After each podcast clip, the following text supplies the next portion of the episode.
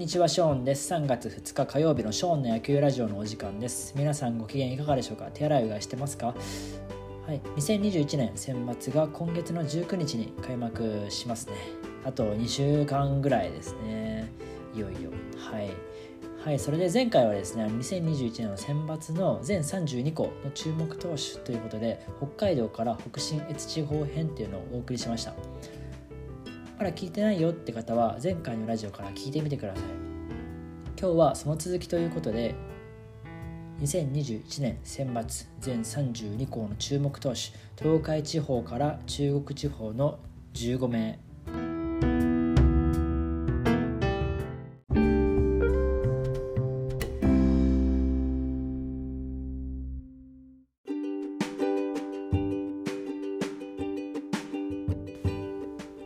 ということで2021年選抜ですね。注目投手東海地方から中国地方15名を紹介していこうと思います、まあ、前回通りまたテンポよくというか、あの駆け足というかゆっくり喋ってても、あのなんかぼんやりしてきちゃうのでどんどんどんどん行きたいと思います。まずは東海地方編からいきます。東海地方には2名の注目投手がいますね。えっと中京大中京の黒柳京介投手からまずいきましょう。はい中京大中京ですね。黒柳京介投手177センチ80キロの右投げ右打ち。世代を代表する好投手ですね。はい、中学時代はサスケ名古屋に所属し、アンダー15代表を経験しております。現在はマックス151キロのストレートとチェンジアップを中心とした変化球を武器に、2020年秋季大会秋季東海大会ですねの準決勝の三重高校戦では7回を1安打無失点11奪三振の好投を見せております。しかもその唯一の安打ですね。唯一の被安打もですねポテンヒットでありもうほぼ完璧な内容でチームを選抜に導いております。はい続いて県岐阜商業の野崎則弘投手です。172センチ72キロ左投げ左打ちです。中学時代は性能ボーイズで活躍。本来なら140キロを超えるストレートが武器なんですけれども去年の秋季東海大会では130キロ台にとどまりました。それでもですねカットボールを有効に多投し1回戦の東邦高校戦準決勝の岐阜第一高校戦を連続完封し要所を締める投球もできることをアピールしております。はさい続いて近畿地方ですね。近畿地方には9名の好投手がいます。9名結構多いですね近畿地方やっぱり。はい、まず智弁学園の西村王が投手ですね。171センチの67キロ左投げ左打ちです。中学時代は京都シニアに所属し関西選抜を経験。小柄ながら140キロに迫る伸びのある速球を投げる左腕です。去年の近畿大会ですね。春のあ秋の近畿大会の1回戦。滋賀学園戦では8失点と制裁を書きましたが準々決勝平安戦決勝の大阪桐蔭戦では共に3失点完投と試合を作って優勝に貢献しました。小畑との2枚看板で甲子園でも躍動できるかというところですね。はい続いて智弁学園の小畑一心です。185センチ86キロ。右投げ右打ちです。中学時代はですねアンダー15代表も経験した本格派右腕です。長身から繰り出す140キロを超えるストレートが武器で去年の秋季近畿大会の準決勝ですね。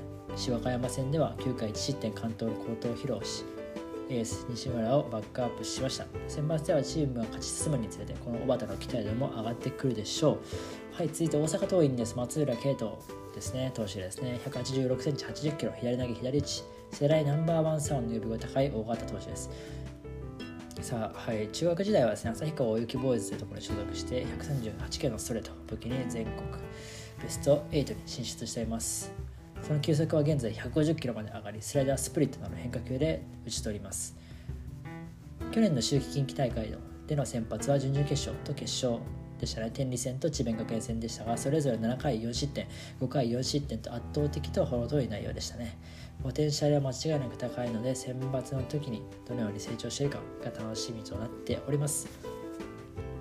さあ同じく大阪桐蔭高校ですね。関戸康介投手ですね。179センチ80キロの右投げ右打ち、まあ、小学生時代から注目の右腕ですね。中学時代は軟式の名門明徳義塾中に進学し146キロのストレートを武器に全国準優勝。まあだいぶ話題になりましたね。この時の優勝は、えっと150キロを投げてた、えっと高知中の森木ですね、今高知高校にいますね。はい、昨年秋の近畿大会では2試合で計4イニングの登板のみと不完全燃焼でありました。最速154キロまで伸びたストレートを武器に選抜で頂点を目指します。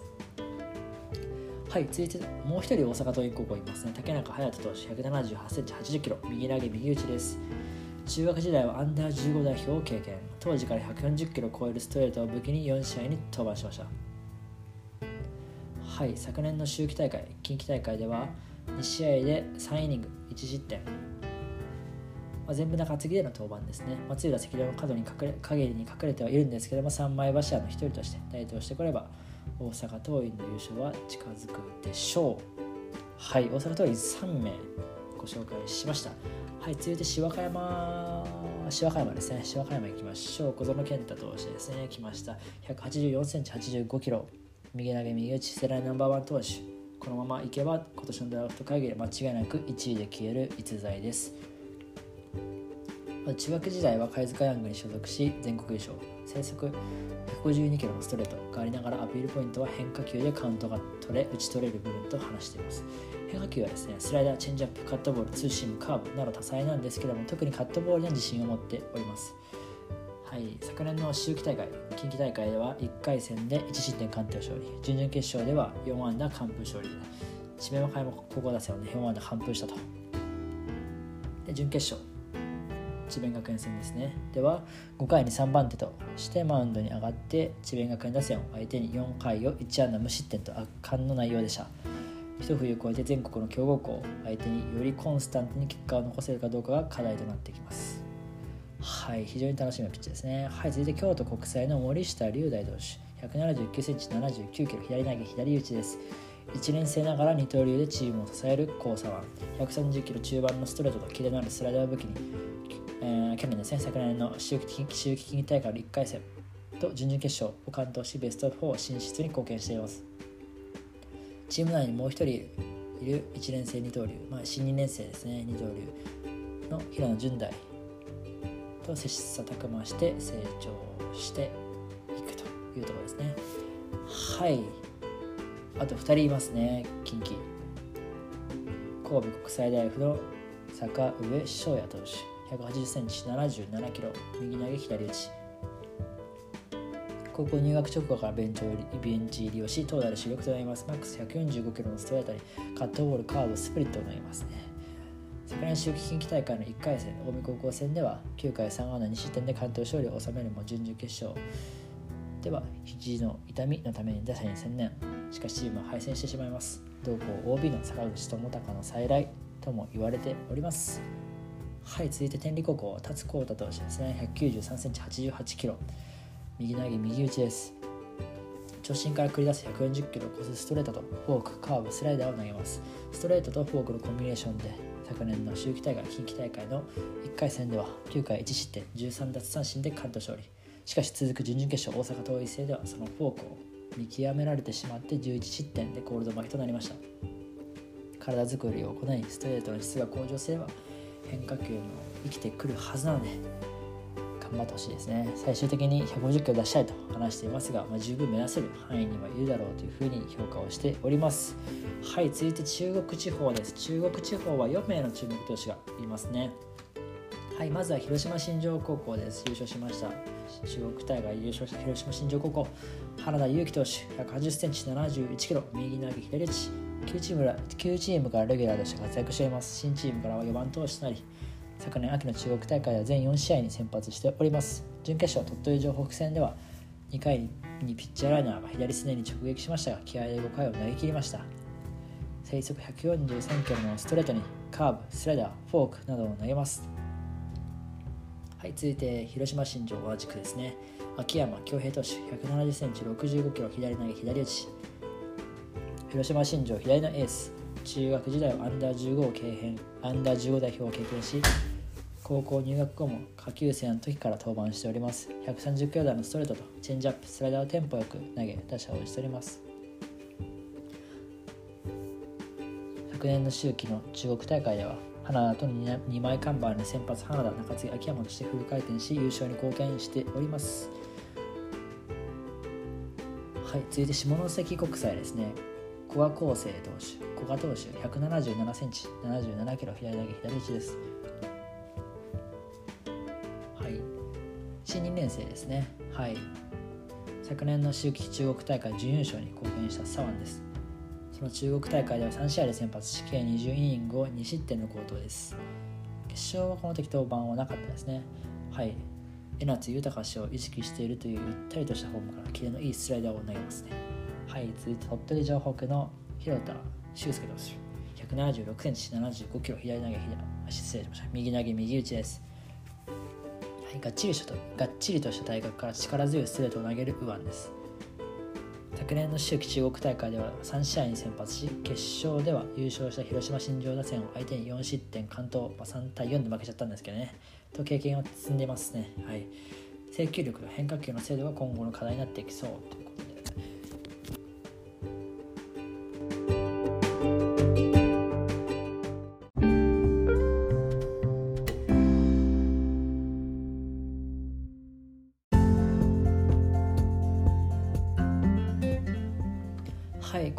2021年選抜全32個の注目投手東海地方から中国地方の15名についてお話ししてきました。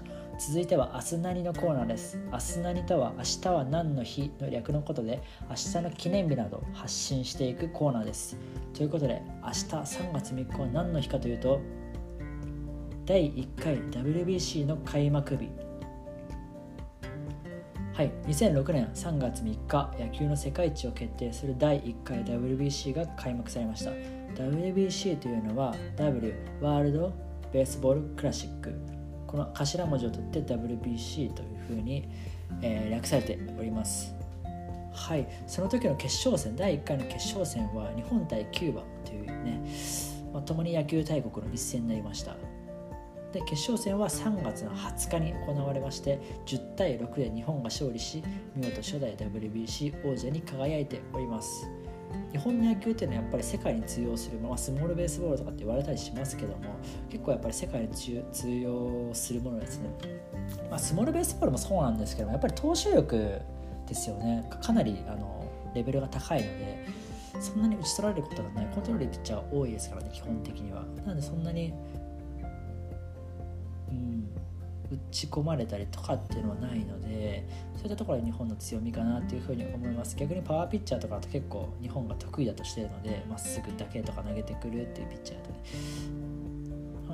なんで、うん、そういうピッチャーやっぱ海外に多いですから150キロ投げるピッチャー多いですけど150キロだったり、ね、日本の野球プロ野球でもいますからね。そこでコントロールがアバウトになってきたりってするとやっぱり打ちやすかったりとか見極めやすかったりするのでそういったところで日本があの世界に通用するあの要因なのかなというふうに思っております。はい、普段はショーンの野球シリーズということで、ラジオの他にブログ、ツイッター、YouTube を行っております。気になった方は説明欄をチェックしてみてください。ご視聴ありがとうございました。またお会いしましょう。バイバイ。